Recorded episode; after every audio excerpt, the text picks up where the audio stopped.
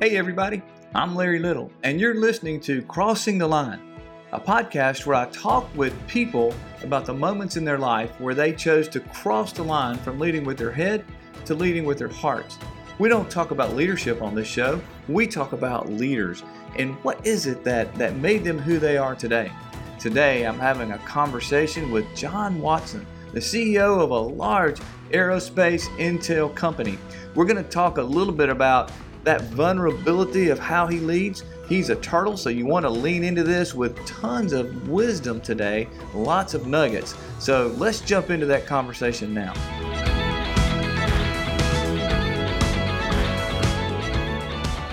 So today we are talking with John Watson. He is the president and CEO of Torch Technologies. It's a global, international engineering services and solutions uh, organization. He leads uh, over 1,100 people, and uh, John's been doing this a long time. He has a an incredible storied history of uh, uh, of positions that he's held. Uh, he has worked for years to provide safety for our country, literally working with our military in the different divisions, and is an incredibly uh, respected leader in his field and and uh, not only in aerospace but in engineering as well, uh, and has served in, on various boards and and uh, he, continues to give back uh, and, where, where, he lives and continues to to work with with the state and uh, and, and in other arenas. He's received numerous awards and. Uh, and you know, I think uh, maybe maybe the, one of the most important, John, is that you were the uh, outstanding one of the outstanding students to graduate. I think uh, you, you were given that that uh, that recognition from, uh, from, was that from Auburn from Auburn yep, University. Yep, so uh, that's awesome, John. Thank you for doing this. Thank you for for being here today. Um, you are here because this podcast is about crossing the line. It's about leaders who understand the importance of not only leading from their head but leading from their heart and understanding how to cross that line back and forth uh, that it takes both to be an effective leader. So, John Watson, thank you for joining us today. Pleasure to be here. You need to know that John is a turtle. That means that he processes things internally, he thinks about things, but you're going to get some really deep, good leadership nuggets from today's podcast. So, so stay tuned for that. If you want to understand more about what it means to be a turtle or a monkey or a camel or a lion, just check out the link in the show notes below. All of those things in your in your resume, it's amazing to me. What a what a leader you are. Uh, and, and, but today, I don't want to talk about uh, those accomplishments so much. Uh, what I want to talk about is you. So I want us to, to to get a glimpse of what it is it that um, has allowed you to to be the leader that you are? What is it that makes you tick? So let's go back, if you will, and tell us just a little bit about what made John Watson John Watson in terms of growing up. Go back to, to your childhood for me. Where did you grow up, and what was it like growing up in your home? Uh, well, I, I, grew up down in South Alabama in a uh, farming community. And uh, I was very fortunate. I had uh, all my extended family close to me. And so had a lot of great examples uh, in my family members uh, growing up. My grandfather was a, a well-respected sheriff in the adjoining county, and uh, right next to my maternal grandmother, and she had a, a, a, real, you know, big personality. Had suffered a lot of hardships and really had a, good attitude. So um, anyway, them and, and, a lot of the other uh, part of my extended family in that area was just really a, a, great area to grow up in and um, and since we were, you know, in a farming community, of course, uh, you know, everybody was expected to work, and uh, you know, that, that, was from the time I was eight years old on. I mean, I was led down to the hog parlor and uh, became uh, my first job was president of John Watson Senior uh, Hog Operation. So I would attend the pig pens every day. Uh, and and that certainly motivates you wanting to go on and get a degree and do something better in life. Now, John, I have to ask you. Um, you, you said your grandfather was a sheriff, right? That's correct. Now, you didn't have any run-ins with the uh, with the law down there in the in South Alabama, did you? No, fortunately not, because my uncle was the judge. So we and he threw the book at anybody. So. Oh, that's that's amazing. That's that's awesome. Uh, now, eight years old. So eight years old, you're at the farm. Give me a day in the life of John, uh, eight year old John on the farm. Uh, well, we of course, uh, you know, every day after school, uh, we have to. I had to go down to the hog, uh, to the pig pens, and uh, it r- roughly would take about an hour, hour and a half to wash out all the pens, and then you know sometimes we had uh, milk cow. Then you'd have to go feed the milk cow and, and move her, you know, into her pen to be milked the next morning. Um, so you know, you'd get off the school bus at 3:30, and you typically would go to about five o'clock in, um, in the afternoon with your chores, and then you you know shower up and get ready for dinner. So, what about your parents? Uh, t- tell me a bit about what did they instill in you as as a young child growing up in South Alabama. Uh, give us a little insight on to, to who they into who they are. Uh, well, um, my father was extremely hardworking, and uh, he was, um, you know, always, uh, you know, serially taking on some new project. Um, and that either, you know, either the pig farming was one of the operations he took on. He, uh, in addition to his full-time job, sometimes uh, he would do pulpwooding uh, or house renovations or or or just you know buying equipment and turning it, uh, you know, be able to try to make a little bit of profit on it. So he always had some kind of project going, uh, and always um, you know was dreaming about the next one, um, uh, hoping one day he, he, he might hit the big one. Um, and my mother was uh, she was just um, a very you know sweet and steady individual. Um, so um, you know everybody loved her, and she um, had a great sense of humor, like my grand, maternal grandmother as well too. So. Uh, uh, and they were a very tight couple growing up, so it was uh, it, it, was they they made for a very good uh, you know household. So I had I probably credit that you know, uh, to anything as much as anything. Uh, you know, giving that stable base to start with, and then uh, you know also kind of showing you, um, teaching you how to work. Um, and uh, he always had a saying, you know, he'd say that if um, work was supposed to be fun, it'd be like Disney World, and you'd have to pay to go in. And some, so I, I like to repeat that to some of my employees sometime as well. Don't miss the traits that John acquired as a child uh, to to become a hard worker, to be steady, consistent, uh, to use humor. He got he got both of the he got those traits from his mom and his dad. So don't miss that. Hardworking, steady, humor. Also, the expectation that work is going to be hard and life is not going to be always fun. That Disney World quote uh, is worth going back and listening to and, uh, and writing down. Setting those appropriate expectations for our life, critical to great leadership. So you had to um, have instilled in you a work ethic um, growing up on a farm. How, did uh, how, how, did your what did your dad or mom do to instill that work ethic in you? Uh, well, I think um, just uh, lead by example. I mean, I, I, never could outwork my dad. I mean, he, he um, you know, he was always. Uh, it was amazing how much he would get accomplished in a day's time. Uh, so, um, you know, when he sat me off to do uh, a, a, task, I would certainly try to do something that, uh, that would measure up to his standards. So uh, I think mainly what kind of instilled that was, um, you know, always a, a, desire to want to satisfy mm. you know, your uh, parents and also have just a great example to follow. Yeah, and he had a quote, uh, didn't he, that, that he used to say? Yeah, no, he did. He he um, uh, used to tell us all. The quote was. "All days weren't necessarily going to be good," and that you know basically that uh, you know, if work's supposed to be fun all the time, it'd be like Disney World, and you'd have to pay to get in versus getting paid. I love it. That's a great word for us all. Uh, so, so you you were uh, did did you ride the school bus to school? Is that right? Did you get on the bus and go to school? That's correct. Yep. Uh, we lived roughly about six miles from where we went to school at, out in this little community. So uh, we would uh, get get up and catch the school bus a little bit before eight every day, and we'd uh, typically make it home by about three thirty.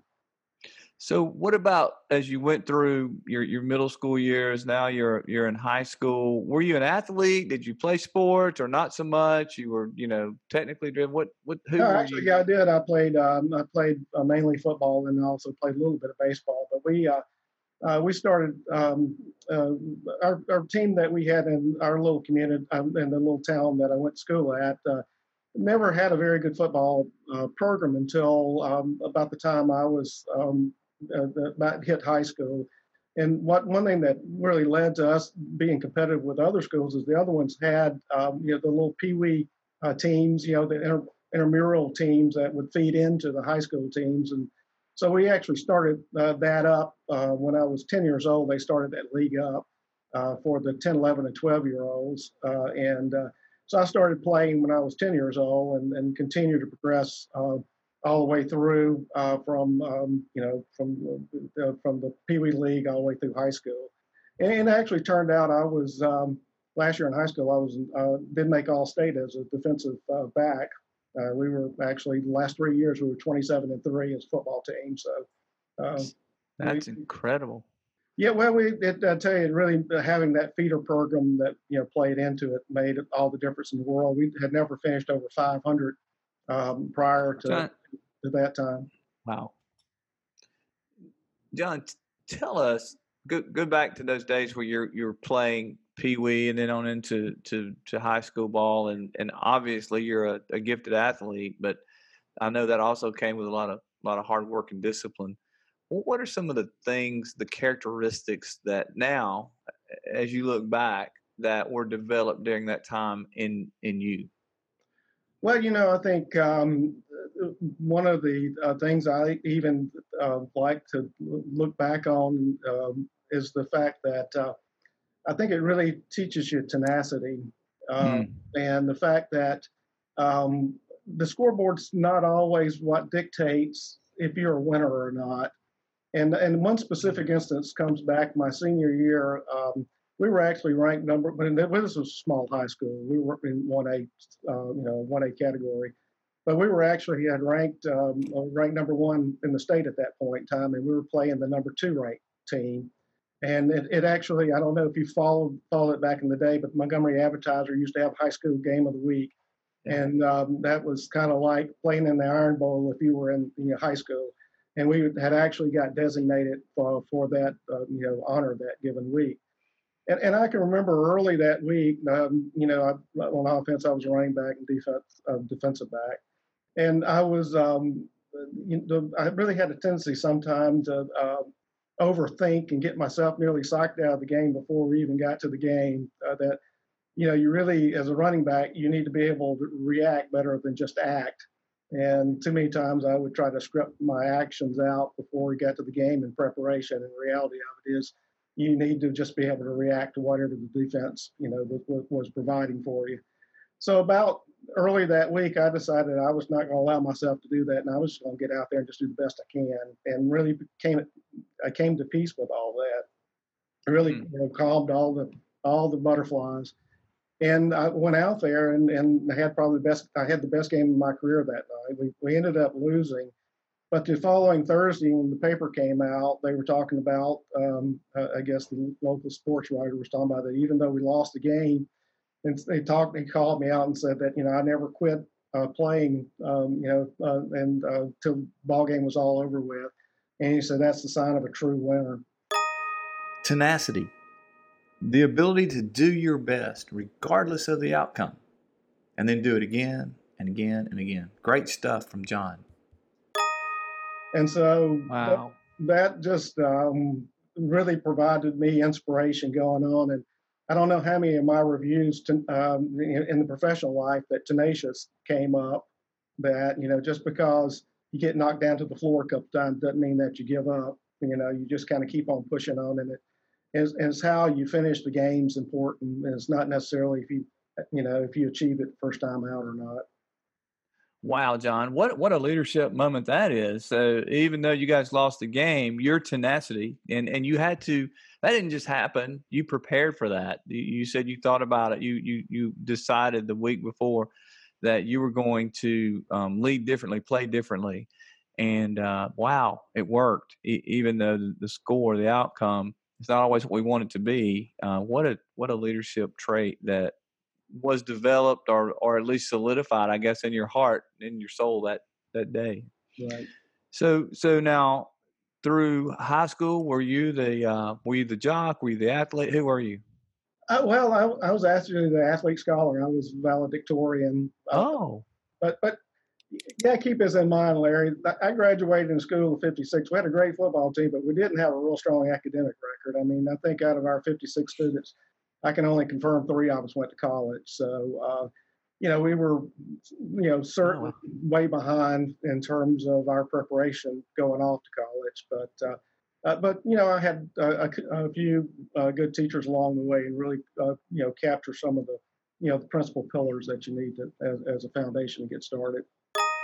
I just love John's humility. I mean, valedictorian, star athlete, and here he is, you know, saying, "Hey, I graduated from a small school. It's not that big a deal." And besides that, the teachers really equipped us well. You just got to love that type of uh, servant leadership, humility kind of attitude that John has every day. Wow. So you had that balance. It sounds like from the uh, you know from, from from the very beginning. So so when you were were finishing up your high school, you had aspirations to do what? What did you want to do out of high school? Well, of course, I wanted to play high school. I mean, college football. But uh, you know, when you get hurt, you know, in, in single A football, that's not and only weigh 156 pounds. That's not a realistic expectation. So. uh, but right. um, you know, at that time, I, I decided I, I really didn't have. Uh, bear in mind, I came up in a blue collar family, and I didn't really have a, a real mindset in terms of what professional career that I wanted to attend until my senior year. I, I did, um, uh, you know, talk to uh, my uh, sister's boyfriend at the time that was in engineering, and um, you know, I always knew I loved math, and I always knew I liked you know science a lot, um, and that uh, you know, in talking with him, uh, um, uh, he really started advocating that I you know take uh, the engineering route, and um, then I saw in the paper about that point in time where somebody uh, had you know you know achieved a vice president position with TVA or something that had come from the local area that had been an engineer, so those those kind of that kind of set me on the path of thinking, well, engineering is probably the right thing. I, I, you know, everybody always thinks they're going to be a lawyer or a doctor at some point in time, but really kind of reasoning through, uh, you know, what that would involve, I felt like engineering would be a better fit for you know what I wanted in terms of my lifestyle. So, so then you went to you went to Auburn, is that right? That's correct. Mm-hmm.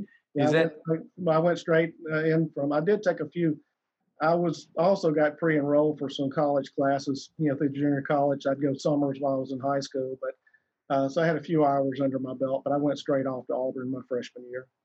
And is that where you met your wife, or or no? Well, uh, actually, um, no. I not. You know, my wife, first wife I had, she was a high school sweetheart. Followed me up there. Oh wow. Yeah, and. Um, so, but um, that um, so anyway, we were uh, you know got married while we were uh, last year up in college there. Uh, but um, you know we we've been divorced a long time, and uh, my current wife I met uh, you know three or four years after that divorce. My goodness. Mm-hmm. So so this this thing, John, help me to to to qualify this, quantify this, if you will. Mm-hmm. Tenacity continue to press forward and you've had some hard times. I mean you've gone through yeah. some relationship struggles back then and and it's we all have. Oh yeah. We all have difficulties. Uh, what is it that has allowed you to uh, be tenacious with that e- even from the people side even from investing in those you care about and continuing to invest in your team and that kind of thing? Uh, give us some examples of how you've had to if you don't mind d- d- mm-hmm. just from a personal perspective some of the obstacles that you have faced um, in, in this journey of leadership that you're on? I'd say probably the most difficult period I ever faced was about the time I turned 40. Uh, you know, at that point in time, you know, that, that had the dissolution of my first marriage. And at the same time, uh, the company I'd worked with uh, for a long time um, uh, sold, and all of a sudden, um, and you know, I was in a situation where that piece of business that I was running um, that had a you know had conflicts of interest and was, was really spiraling downward. So John is doing something that is very difficult for uh, a turtle, uh, and, really anybody, but especially a turtle, a leader. He's being vulnerable. He's sharing um, his personal um, struggles and and how that applied to his life and relationship.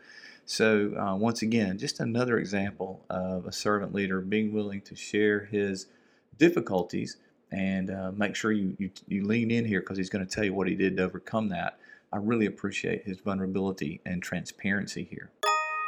Um, so it was a, uh, a, a, difficult, both personal time and professional time, all at one one one all rolled up in, in the single single time frame, and uh, wow. It, it, was um, you know really challenged you to the core. And then you know one night I just sat down and I said you know that that's a uh, you know this is um, you know you know this is the time to you know prove out you know who you you know prove out who you are, prove out mm. your character.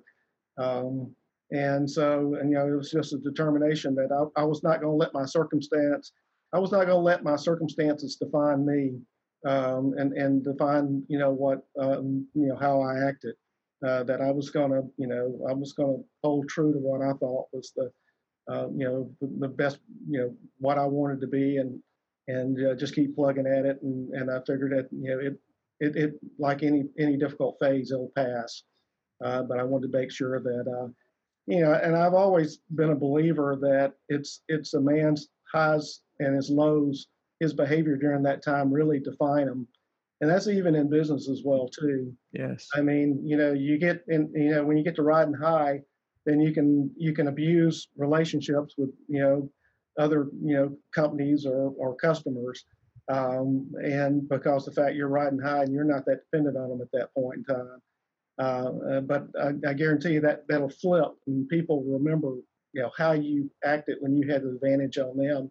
When you get in that low cycle and, you're needing some help. Uh, so I, I, think you really need to watch your behavior both when you're riding mm. high and when you're running low. You know, mm. don't cut corners when you're running low either.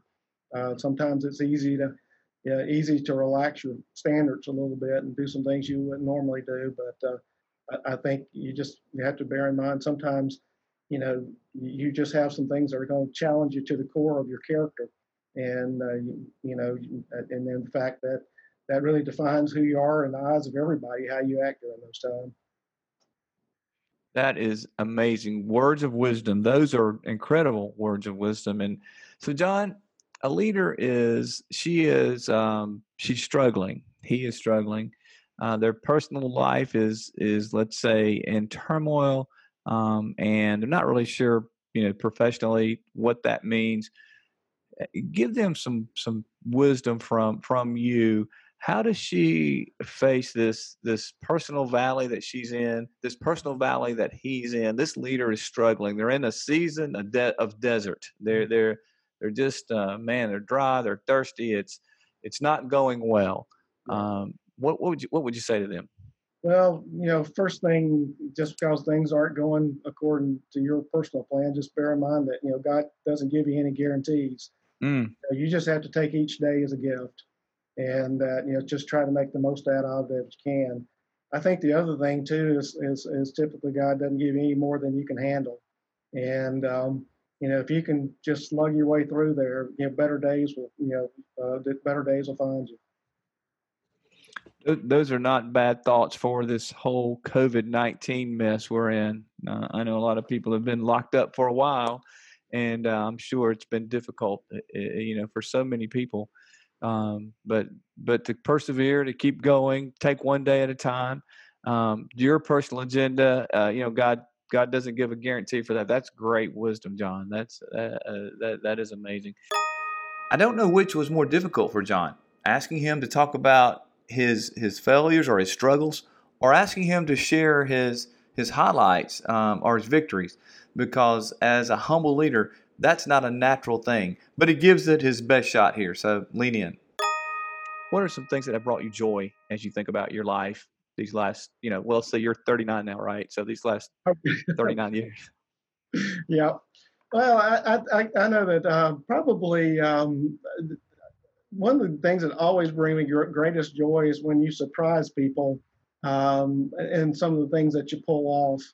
And um, I, I, can uh, remember uh, early in my uh, career, uh, we, I really had a really good fortune of doing some work in um, where we were in a joint project with folks at MIT Lincoln Lab, and um, and and they were really good natured folks. Uh, but you know, they would always kind of. Uh, this was back early, and my South Alabama dialect was a little bit thicker than it is these days, and so they kind of gave me a little bit of a difficult time, you know, you know, in terms of you know the dialect. Mm-hmm. And, and, I, and I would give it back to I, I tell them we talked a little slower just because we think before we speak. So uh, but um, anyway, I, um, th- there was one particular. Uh, we were looking uh, at one technology there that, uh, that they thought had a lot of promise, and um, and and it was basically um, when you're looking at, at different um, uh, sensor designs, what you're trying to do is uh, find a sensor technology that will be able to pull the target out from the background um, and uh, and um, at a greater degree than what they're uh, capable of doing it, so that you can reliably, you know, detect and, uh, and, and classify it as a target. And uh, so somebody had gone through this math exercise on this given sensor uh, that they were looking at as concept, and they've actually, based on that math exercise, they awarded several multi-million dollar contracts. And um, so I was going through the analysis of the whole package that they had sent uh, supporting their decision, and I'd actually found an error in the math that uh, debunked the whole idea that that was going to work. It wasn't going to give the type of gain that they thought it was going to have. Wow. And so, you know, here's this, you know, 20 something year old kid uh, giving it to these PhDs at Lincoln Lab. And, and all of a sudden after that, I was part of the in crowd at that point in time. So, so, so, so, you know, that was just a, a, a, fan, a moment where you see acceptance that, you know, that you, nobody expects you to be there and, and, and to contribute and then all of a sudden you come out in left field with something uh, that um, you know, um, and this it, you know contributes to the activity and people recognize it. Um, that that moments like that are special, and the same thing went on later in life. You know, uh, in terms of uh, you know going off and winning contracts that nobody ever expected you to win. Um, you know, when I, late twenties, I went over opened up a field office uh, down in Fort Walton, or, or, took over one that was uh, kind of struggling, and uh, you expanded and, and won contracts and other locations outside of that that nobody expected you know we'd be at. And, you know, just the, the acknowledgement you get with that. That's that's just the um, even you know, it's a, those are those are precious moments. Yes, they are. But I have to ask so you're a young kid at 20 something, you find this error in this multi million dollar potential contract did it cross your mind not to say anything? I mean, where did you find that courage to stand up to these PhDs and say, you know, you guys missed it? Where, where did you, how did you manage that? Well, they made it easy, you know, when they were kind of looking down on us, you know. I hear you. At me and, and my counterpart. So uh, we, we were kind of glad to send that up. I love it. I love it, John. As we turn the corner to end this interview, John is about to give us some incredible insights, not only for new leaders, but for all of us. So listen in. So I want to ask you, as you think about, and, and we're going to turn the corner and start to wrap this up, and because I know your time is so valuable, but just a couple more questions for you. When you think about aspiring young leaders, regardless if they're engineers, wherever they are uh, across the globe, as they are looking at their lives and they're just out of school or they're just you know in the workforce, but they're they're trying to figure this whole leadership thing out what are some things you could tell them that would really help them along their leadership journey, you think? Well, I, would say, first of all, uh, as you start this journey, uh, you will be surprised how many people that you will uh, recross um, as you continue over the years. And so the things that you do early in your career are just as important as the things that you do later in your career. Mm. Uh, you know, those impressions that you form uh, you if somebody thinks you're a hardworking, honest person, uh, it, they it, they'll you know they're going to be more likely 20, 30 years later to follow you. Um, and, and, then you know if you you know or start off as um, you know somebody that's not not very respected by their peers. So peer relationships are are, are, are, are tremendously important, uh, and it, it's just amazing. Um, how many peers I've had early in that 20s, the phase in the 20s, that have gone on to be uh, presidents of major companies, um, you know, um, uh, or uh, you know the uh, CIOs, um, or or you know, or hit at major divisions within companies. So, uh, you know, it's it's it's so important all along the path that you uh, really uh, put a lot of stake in the um, a, a, lot of equity in the, uh, the mm-hmm. relationships that you build and, and the relationships that you build with your peers.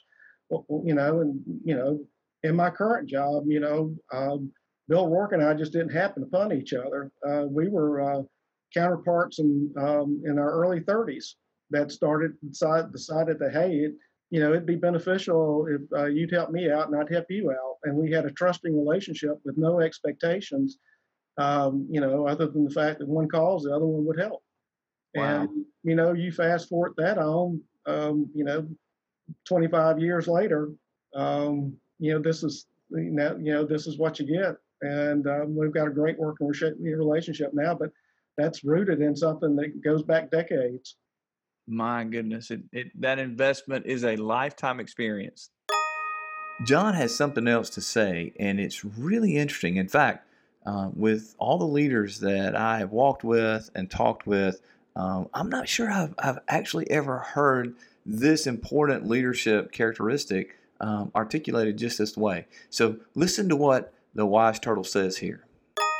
Other thing I'd also mention too is that uh, you know always you know first of all do the job you're uh, you know um, that someone has you know assigned you to do. Uh, but as you you know start doing that, it never hurts to go a little bit beyond that as well too, and look look to be doing it in the way that the, the person the level above you is working you know at working at and make sure you address the concerns of that individual at that level above you and what you'll find out is all of a sudden you'll just creep your way up until you're an automatic candidate to be, to be at that next level of management above yourself because you're already demonstrated everybody you can operate at that level. Wow. That's another great nugget. So um, impressions are important. Build those those relationships early, but when you do a job, figure out what the person above you is wanting and, and work hard to meet that need. Is that what I heard, just heard you say? Yep, that's absolutely correct, Larry. All right. Now, let me ask you this before I let you go. Mm-hmm. Um, what's next for John in this season of your life? I know you're at this pinnacle of your, your career and, and leading a tremendous organization. Um, just from a personal standpoint, what are you what are you thinking? Well, you know, one of uh, the key things that uh, is important to me, uh, uh both personally and professionally, is that um, yeah, we really want to make um, Torch a, a, sustaining um, a company that doesn't have to be forced to be sold out, sold to somebody else, and the culture have to change in order to be able to, you know, continue to grow or to meet meet our obligations. Mm. And um, so we're we're working hard here in terms of uh, you know, uh, uh, you know, vectoring the business in a way so it's uh, it's sustainable as a mid-tier company, um, which is a very difficult area these days in the defense industry to be, you know, to, to remain independent in. Uh, but uh, also, we want to make sure that you know we, we sustain the culture and that we've got uh, you know a lot of leaders that next generation behind us that are are are you know prepared to step up and take you know the roles that they need to to be able to to keep it going. And when uh, you know when Bill and I end up going going home, go to the house. Notice that John is not talking about John. He's talking about the company. He's talking about future leaders. He's talking about sustaining the culture. As all great leaders, uh, John is is exemplifying here that leadership is not about the leader. It's about those that he leads. Uh, just another reminder of, of great servant leadership attitude. I think the um, uh, other things we're you know looking at too is making sure um, uh, you know we've got the, the proper workforce uh, coming in to go for the next generation, and we're starting to work a lot with the university systems as well in terms of developing relationships um, and as uh, as an outreach uh, to get the feeder on on the talent that we need. Um, so mm-hmm. we're trying. So if I kind of try to wrap it all up in what what my central uh, drive these days is really would be in the area of sustainment. Mm. You know, it's not. I kind of like we've made. Uh, you know, we're happy with what what we got, and uh, very happy we got it. But we're not just looking to try to cash out and, and go to the house. You know, we're look, looking to try to set something up so that the next generation can, you know, they can take it forward. Wow, building that foundation that, that you've, you know, you've built something great and to sustain that so that the next generation can carry it forth. That's a that's a John vision. That sounds like that sounds like a John Watson vision right there. So, well, John, it's a management team vision, and we got a lot of people that you know on the management team, you know, really uh, ascribe to that thought. Well, I know they do, and you have led that culture, and and uh, as always, in a very humble nature. And uh, I thank you for that. And you do have a tremendous management team uh, around you, and it's what all great leaders do. But you are um, a man who leads from his heart and from his head. You truly care about your people, and that overflowed in your in your comments today, and and about people that you have invested in professionally uh, and personally. Thanks for giving us your time, for sharing your heart. Uh, thank you for crossing the line in your leadership, and uh, I want you to know you truly are are making a difference. Thanks for being with us today. Thank you, Larry. Well, that was an interview with a servant leader. Uh, that's what a servant leader uh, sounds like. That's who he is. He exemplifies that with his life. Uh, truly, tons of, of leadership nuggets from John Watson. I hope that you found this podcast to be helpful. I know I certainly did. And I want to thank you for listening to Crossing the Line. Make sure you check us out at eaglecenterforleadership.com and uh, check out our our uh, website, check out uh, our other podcasts. We have podcasts with leaders from across this country uh, who lead with their head and their heart, who choose to cross the line to make a difference. Hey, thank you so much for being with us. We'll look forward to uh, seeing you again on our next episode of Crossing the Line in order to make a difference.